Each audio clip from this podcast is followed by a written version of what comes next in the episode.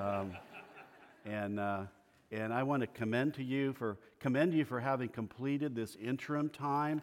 Interim times are great opportunities, uh, as well as uh, times of stress and challenge for a church. And, and uh, your new pastor was uh, approved just this past week. And uh, speaking of giving a hand, your faithful and diligent servant, Steve Wiedenmuller, uh, deserving of more gratitude than we can than you can express.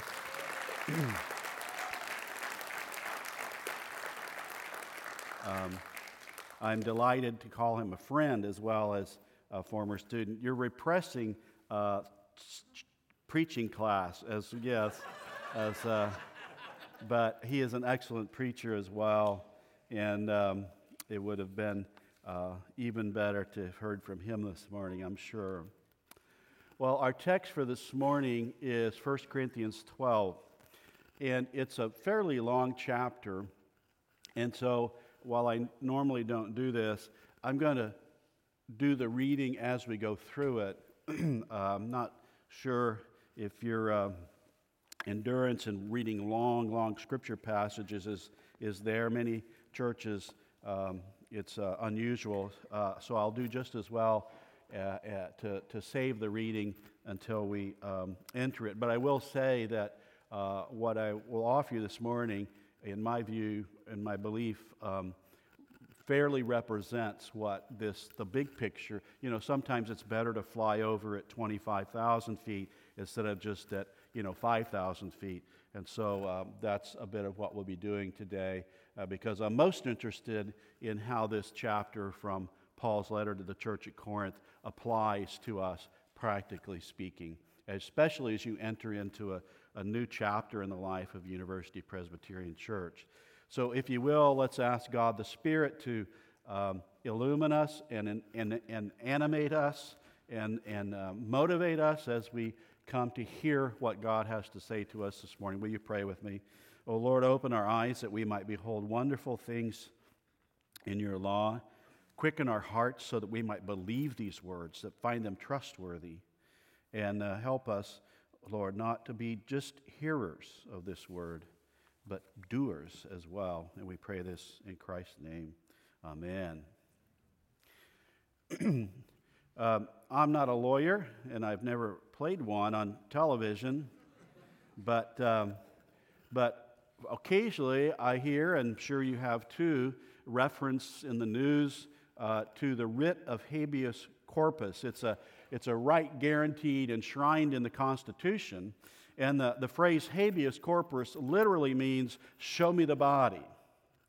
And um, what, it, what it provides is that when a, a counsel or a friend of somebody who's been incarcerated appeals to the court to say, Show me the body, that a person must be brought forward and presented for due process. It's, it's, the, it's, the, it's the right that keeps us from, uh, the authorities from being able to lock up somebody indefinitely without the right of a trial or a bail hearing and so forth. So the, the point is, if, if somebody is incarcerated, their body has to be produced. Their body has to be shown under the rights given us in the Constitution. Now, when it comes to the body of Christ, I want us to think this morning about the question where is the body? Uh, the eternal Son of God, second person of the Godhead, took to himself a human nature in the incarnation, the man, Jesus Christ, fully God, fully man, not uh, mingled in natures, but eternally and inseparably uh, bound together. And Christ was bodily raised from the dead. He wasn't just a ghost. He wasn't just seeming to be Christ, but rather those who touched him and talked to him uh, testified that he was raised bodily. And when he ascended on high, as we read about in the beginning of the book of Acts, uh, he was raised into heaven, exalted into heaven bodily, so that, as Ephesians 2 tells us and Colossians 3, that uh, Christ is at the right hand of the Father and he's there, body and soul. That his body and soul, that were uh, the creation of God and the human Christ, uh, did not cease to be, but rather he is at the right hand in his glorified state. Yet, the chapter we're going to look at this morning tells us that we are the body of Christ. The church is the body of Christ. So, uh, how is it that Christ is both in heaven and also his church is his body? That's the question I would like us to explore this morning. And what we'll see once we've gone through it to see, we'll see that Christ actually offers himself through the church as his body, not simply to ourselves, but rather he also offers himself to the world in his body, the church. That this is more than a mere figure of speech. So if we want Christ, if we want Christ, we will come to where he offers himself, which is in his body, you, the church. So let's look at this together. I want, first of all, to point out in the first 11 verses that Christ has a single mind, that Christ has a single mind. Uh, if, you, if you begin looking in uh, chapter 12 of 1 Corinthians, uh, Paul begins Now, concerning spiritual gifts, brothers, I don't, do not want you to be uninformed. now, there's a little irony being set up here. I don't want you to be uninformed. You know that when you were pagans, you were led astray to mute idols, however, you were led. So here's a bit of an irony here. They had worshiped the gods of the city, the gods of Corinth, who, uh, as Psalm 115 tells us, they're like all the gods of the nations. They have mouths but don't speak.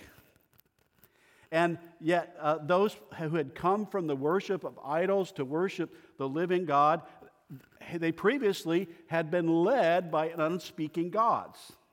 You see the, the irony, almost sarcasm dripping here. You were led, you followed gods who didn't speak. Uh, therefore, I want you to understand no one speaking in the Spirit of God ever says Jesus is accursed, and no one can say Jesus is Lord except in the Holy Spirit. now, um, that last statement this doesn't mean that just because somebody says Jesus is Lord means uh, that they are uh, saying so by the Spirit of God. What, what Paul is saying here, if you say Jesus is Lord, then you must be led by a different voice, which is the Spirit of God. In other words, if you are a Christian, you have agreed by the very nature of the matter to be led by God as opposed to the mute idols which once led you.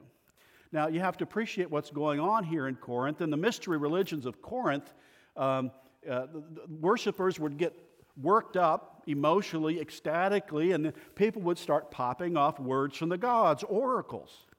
And so the most spiritual person was the one who could stand up and say, God has said to me, whichever God it was. In fact, you, if you go on reading in 1 Corinthians 14, you see this is a problem. That there's disorder in the church because they brought their religious practice from from mystery religions into the church. And so the most spiritual people were the ones who had prophecies and, and tongues and, and, and, and who could say, I know what God thinks. I know what God wants us to do. And, and, and this confusion is what Paul is addressing here in 1 Corinthians chapter 12. He says, now in verse 14, now there are a variety of gifts, but the same Spirit. And there are varieties of service, but the same Lord and their varieties of activities, but it is the same God who empowers them all in every one. Now, this is a thinly veiled reference to the Trinity Spirit, Lord, the Son, God, the Father. To each is given, he goes on, the manifestation of the Spirit for the common good. For to one is given through the Spirit the utterance of wisdom, and to another the utterance of knowledge, to another faith by the same Spirit, to another gifts of healing, to another the working of miracles, to another prophecy, to another the ability to distinguish spirits from one another, various kinds of tongues, to another the interpretation of tongues. All these, verse 11, are empowered by one and the same Spirit. See, there's one mind of God the triune God, Father, Son, and Spirit, uh, three persons, but one God has one mind. Now, I'm not going to go into all these gifts. Uh, we're flying at a higher altitude this morning, and plus, uh, I'm sure I wouldn't answer this question to everyone's satisfaction. There's all these different gifts, but the point is this Christ has a single mind. So when all the people in the church are all saying, I know the mind of God, it can't possibly be that Christ is the one leading them. In other words, division among pe- the people of God about what God thinks is a sign that Christ isn't really being Lord. There is a divine mind, a single divine mind, and therefore there is to be a single divine order in the church. Now, this doesn't mean uniformity. That's one wonderful thing about uh, the church, and it's reflected here in the gifts described. That the church is variegated, it's multiform, but yet it's one. But it's one because of this single divine mind that has a single divine order for his people.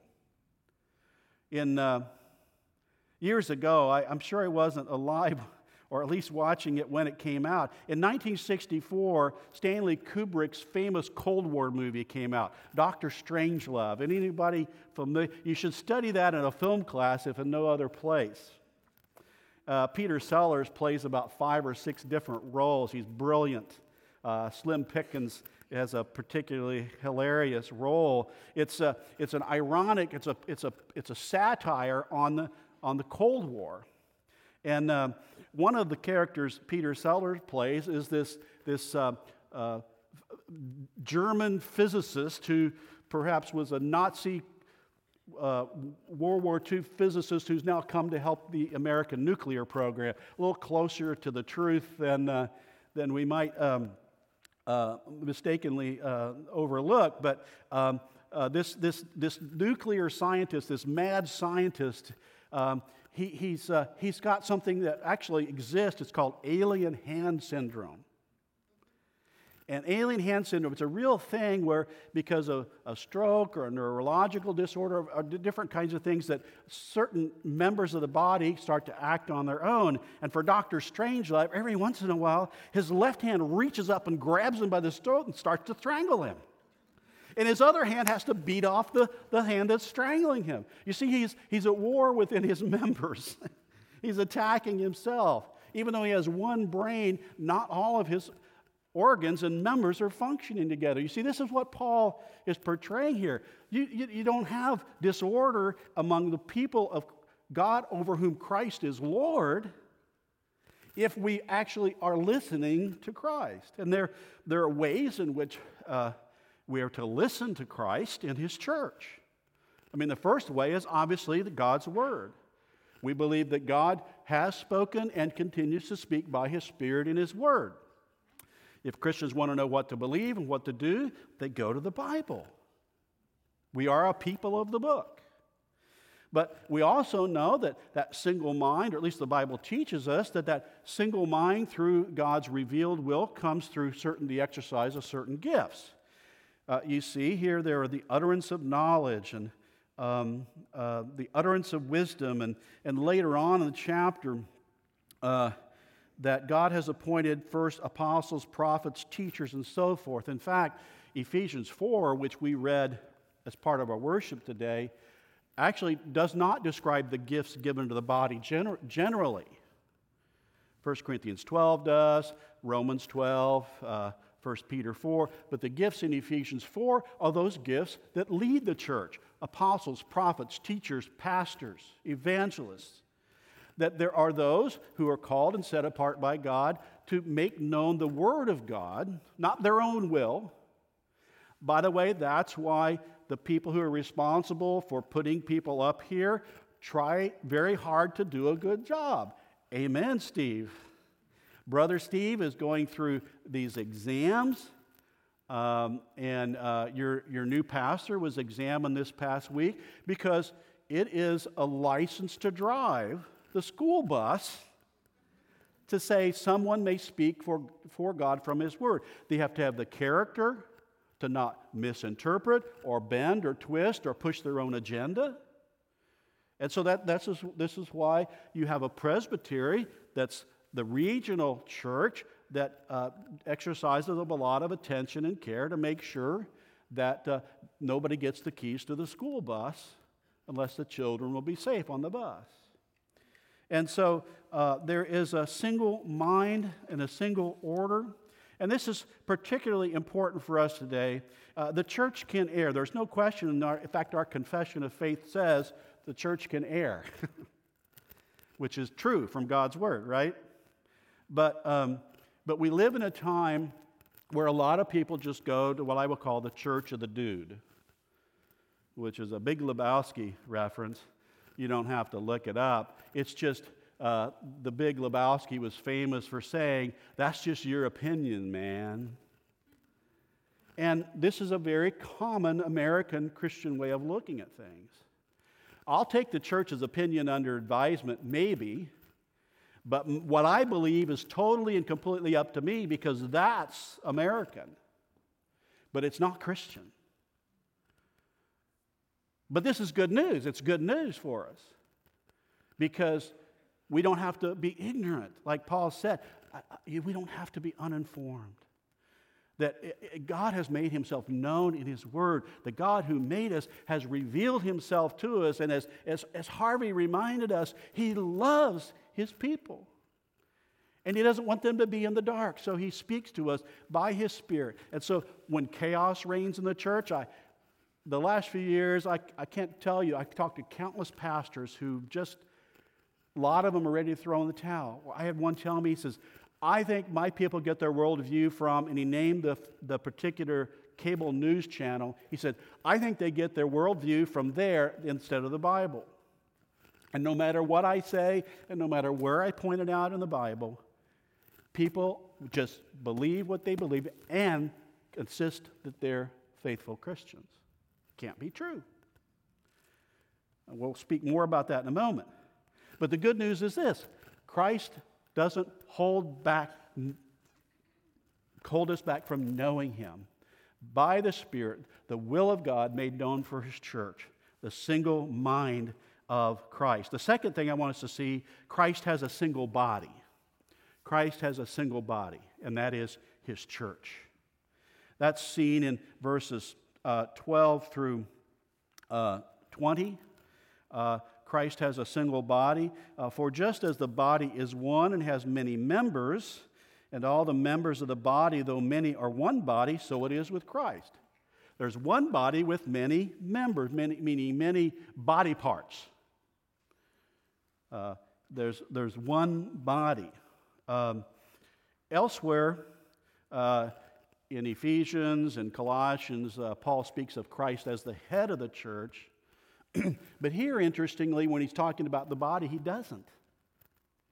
Because he doesn't want us to be confused that we are separate from the head as members. He wants us, in this case, to understand that the church is the whole Christ.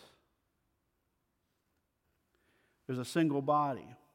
Uh, this is the big miss that they, they, were, they, were, they were committing that the church is one body and the, is the body of Christ. Now, I want to be clear um, be, be, as we proceed with this because this is probably a new thing for many of you to hear.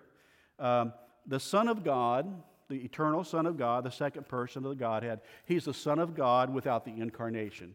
Christ did not have to become human in order to be the Son of God as uh, one person of the Godhead. Secondly, Christ is the Son incarnate without the church. Jesus didn't need the church to be God incarnate. So, those are important qualifiers. Nevertheless, Nevertheless, and Paul's going on, Paul believes and teaches those things, but nevertheless, here he's saying Christ and the church are the whole body of Christ. So, the body does not consist of one members, verse 14, but many.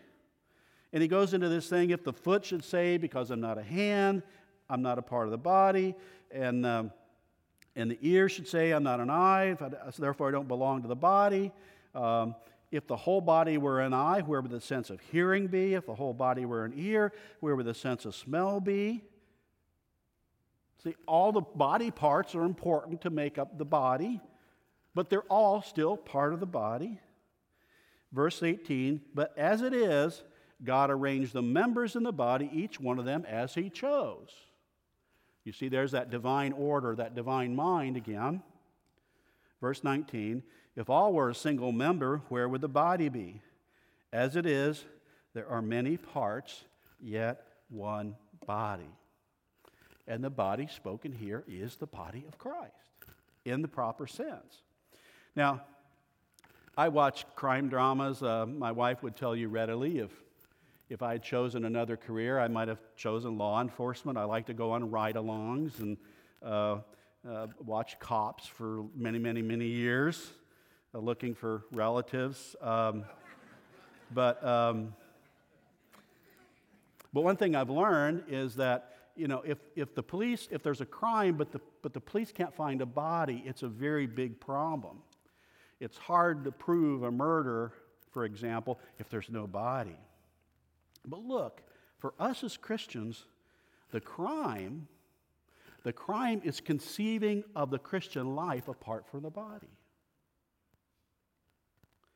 The crime is not seeing the Christian life as inseparably connected to the church. It, it's sort of like what Ryne Sandberg, the Hall of Fame uh, Cubs second baseman, said in his, in his Hall of Fame speech when he, when he noted, at least at that time, the Chicago Cubs did not have the names on the back of their jerseys. He says, It's the name on the front that matters. This is what what Paul is saying here. Habeas corpus, where's the body? It's right here, surrounding you. You're in it, you're part of it. Now, you might say it's just a metaphor, but here, never say it's just a metaphor when it comes to biblical metaphors. And especially never say it's just a metaphor when it's a metaphor about the nature of God in relation to his people. Metaphors shape our normal daily existence, but how much so this biblical model for being the people of God. So, again, the incarnate Christ in his human nature, he's ascended to the right hand, but Christ still has a body on earth, his people. Christ is present on earth as his church. The church is not an extension of the incarnation. That's what the Roman Catholic application of this is. The church is not an extension of the physical, actual body of Christ, but rather it is a body of Christ in a different sense, but nevertheless a real sense. That the church is the whole Christ, as Augustine and others later put it. So, if you want to find Jesus, where do you go? You go to his church. Paul, in the very preceding chapter here, he's chastising the Corinthians for um, not properly understanding the bread at the Lord's Supper, but he uses the language of not discerning the body. And that language has a double meaning. It's not just understanding what the bread stands for, but the problem in chapter 11 is there are all these different social stresses in the church. Hungry people are coming to the Lord's table because they, they had, didn't have food at home and they're, and they're stuffing their faces. And rich people are coming to the Lord's Supper who feasted at home and now they're condemning, judging these, these poor, hungry brothers and sisters. You see, the body is fractured because of different social strati. And Paul says, You don't get it, do you? This all goes back to chapter 1, and everything in 1 Corinthians is being worked out of chapter 1.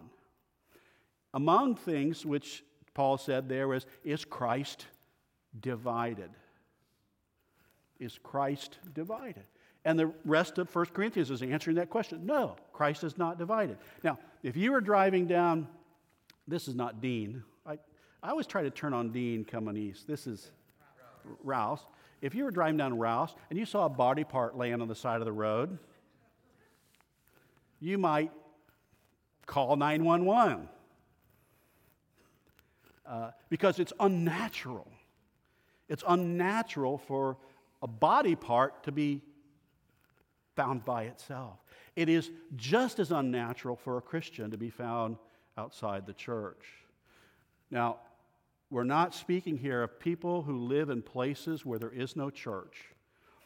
Uh, and praise God, there are faithful missionaries and others who go to places to try to establish churches. Uh, there, are, there are people on earth who, Christians on earth, who desperately, desperately would love to have a group with which to gather, a body of Christ with which to gather. It's either illegal or there's no, there's no church among them. And yet, here, here in, in our context, it's like driving past smorgasbord after smorgasbord after smorgasbord after smorgasbord. We, there are more churches than there are Darden franchises, and yet many people, many Christians, think that the Christian life does not necessarily require the presence of the church. That's criminal. Statistics. Um, about five years ago, there was a major study, it was a Pew study, um, on uh, how many people describe themselves as spiritual but not religious, meaning they viewed themselves as spiritual but they did not see connection to any organized religion as important. That percentage was 27%. Now, um, it was up significantly from five years earlier. Here, but here's the thing while 24% of the people surveyed described themselves as religiously unaffiliated, 24%, 38% among 18 to 20 year olds. We are in the midst of what many have t- called attention to as the de churching of America. The great de churching. And, the, and, the, and this de churching has accelerated through pandemic. Pandemic didn't do anything that wasn't already happening, it just put it on hyperdrive. This survey I mentioned 1% of teenagers raised by non religious parents were highly religious by their late 20s. 1%. 82% of those whose parents were active in their congregations were religious in their late 20s. There's going to be a book coming out uh, next summer that's going to update some of this information and put forward some causes on the great dechurching of America. But we've been doing this for 75 years, even among us Bible believing evangelical Christians, by making the church a non essential part of the Christian life. But Christ says it's his body. And the church, since the early centuries, believed that no one has God as his father without the church as his mother. And yet, church somehow has become optional, even though the Bible says the church is Christ's body. Parents, here's your almost 100% guaranteed formula for raising a non Christian. 100% guaranteed formula for raising a non Christian. I'll give you a refund if it turns out not to be true for you. 100% guaranteed formula for raising a non Christian. Let your children think that church is not important by your behavior, your patterns, your consistency, and your consistency in your commitment. That doesn't mean the church is trying to suck everybody's time as much as possible, but it must mean that the body of Christ is at the heart of our discipleship. I was raised, uh, thank, thankfully, by Christian parents who went to church regularly, whose hearts were in the church. When I was a fraternity member, my sophomore year, Campus Crusade came into my fraternity house and gave me a real spiritual boost. And the man who discipled me walked by my front door every Sunday, and we walked to church together. Because thank God I was discipled by somebody who understood that if I was going to remain a Christian, that life beyond college, beyond his relationship with me, was going to be a life rooted in the church of Christ. If we want to disciple people toward Christ, we must disciple them toward his body, the church. But let me just give you some good news before we move on. Christ gives himself to us not just through us, but as the church. When you are part of the body of Christ, you are receiving from Christ his, the benefits which he has won for you the fellowship, the acceptance, the affirmation, uh, the, the cure for loneliness. If you're visiting here, if you're, if you're seeking here this morning, look, here's Jesus for you. He offers himself to you in those gathered here this morning. But also, the good news is this how does Christ offer himself to the world? See, we, we, we're not just the body of Christ to enjoy Christ, but we're the body of Christ to manifest Christ, to offer to the world all that Christ has done for us. Okay, so single mind, single body. And the last thing I want us to see is there is a single purpose, a single purpose. And this is in verses 21 through the rest of the chapter. A single purpose. What is that single purpose? And I'm going to say this, and I really don't like using the word radical. Because radical, it's like saying literally to mean not literal. Uh, radical is way overused, and I tried my best not to use it, and uh, the world has not yet acknowledged my uh, corrective of the overuse of the word radical, but I hold out uh, for, uh, for, uh, for it anyway. Uh, I don't like the word radical because it's way overused, but I'm going to say it because it's appropriate here. Christ has a single purpose, and that single purpose is this it's a radical new social order. A radical new social order. Look at verses 21 and following. The eye cannot say to the hand, I have no need of you, nor again the head to the feet, I have no need of you. In other words, the Christian who relativizes his or her need for the church is wrong. On the contrary, and this is all in verses 22 and 23, on the contrary, the parts of the body that seem to be weaker are indispensable. And on those parts of the body that we think less honorable, we bestow the greater honor.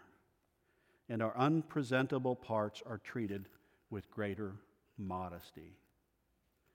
Now, I, I, I know many of you here, I know many of you that run businesses, and, you know, we all know Jim Collins, good to great, and you got to get the right people on the bus, which also means getting the right people off the bus. But that is not the order of God's people. Who is the most necessary member of this church this morning? I'm not going to ask you to raise hands, but I'm going to tell you what 1 Corinthians 12 says. The most essential, I, I was, um, I'm a recovering CPA, and, uh, and I, I had a very large multi bank holding company client and uh, my, my, my manager said uh, they were having their annual board meeting and we were going to go make our report uh, on the audit. And uh, uh, my manager said, Now, if you go down to the St. Louis airport today, you're going to see all these planes coming in because they don't let any board member fly with another board member. Because they're all job critical, right? And, and, and, and companies have these policies. They don't let, you know, their, their, um, now, at RTS, we put everybody on the bus. we go places in the, in the van. We don't, like, there's, there's no rule like that with us. When we think of the, the, the essential personnel in the church, 1 Corinthians 12, 21, 22 says, the essential personnel in the church are the weakest members. That's confusing. That goes contrary to our way of doing things out there, right? And we have our ways of doing things out there. We have to have, the world has its ways of doing things. But it's not that way. What's the verse 23? And on those parts of the body that we think less honorable, we show, we bestow the greater honor. Those who have the most shame on the world's measures are the people to be honored and lifted up within the church. Notice it says, on the contrary, the parts of the body that seem to be weaker. That's from a human perspective. And notice in verse 23, those parts of the body we think last again from a human perspective. See, there's a radical new alternative social order. How is that so? Well, I said already, everything in 1 Corinthians is coming out of chapter 1. And Paul began there by talking about the folly, the folly of the cross. The folly of the cross. New Testament theologian John Barclay has a fine article on this. He says the wisdom of the cross is not just an alternative wisdom, it's even anti wisdom. He says God's election does not simply bypass the wise and the powerful, it shames them by an act that confounds the normal ranking of status or honor. In the Greco Roman world, physical strength, wealth, status, all those things are what mattered. Not like our world today. Pause. And how did God break into human history? How God did put on display the nature of his new creation.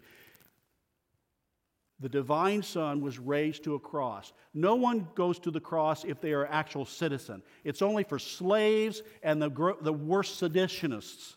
To be raised up on a cross meant this person does not exist as a human being.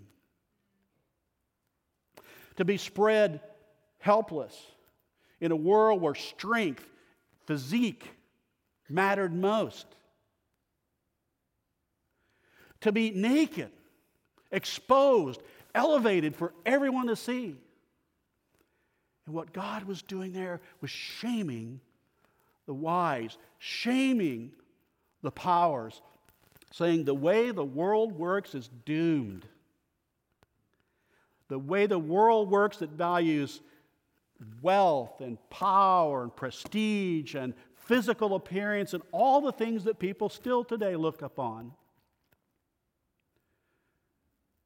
It's not just contrary to God's ways, but God is undoing them in Christ. And He wanted a community to reflect His new way of doing things. If you've ever looked at a Picasso portrait, um, they look like badly made Mr. Potato Heads. Uh, Picasso, Picasso actually had a condition um, called prosopagnosia, face blindness. It's an actual condition. And he started painting portraits in order to um, help him remember faces. But the reason his cubism which is where he eventually went to. The reason, reason his cubism looks so weird, he's trying to portray three dimensional objects on a, on a flat surface on two dimensions.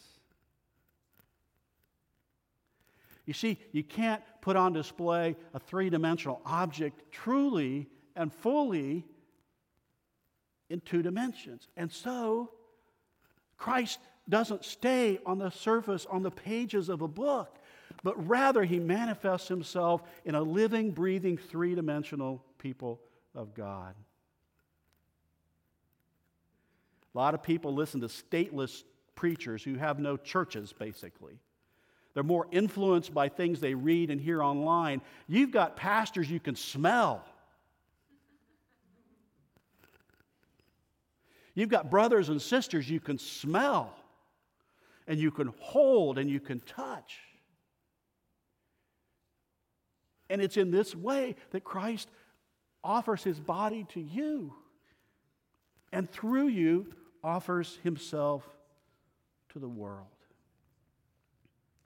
Single mind, a single body, and a radical social order that's a single purpose to put on display what God has done. John Barclay, the theologian I mentioned earlier, said this that the gospel, the gospel is rendered powerless when it becomes reputable.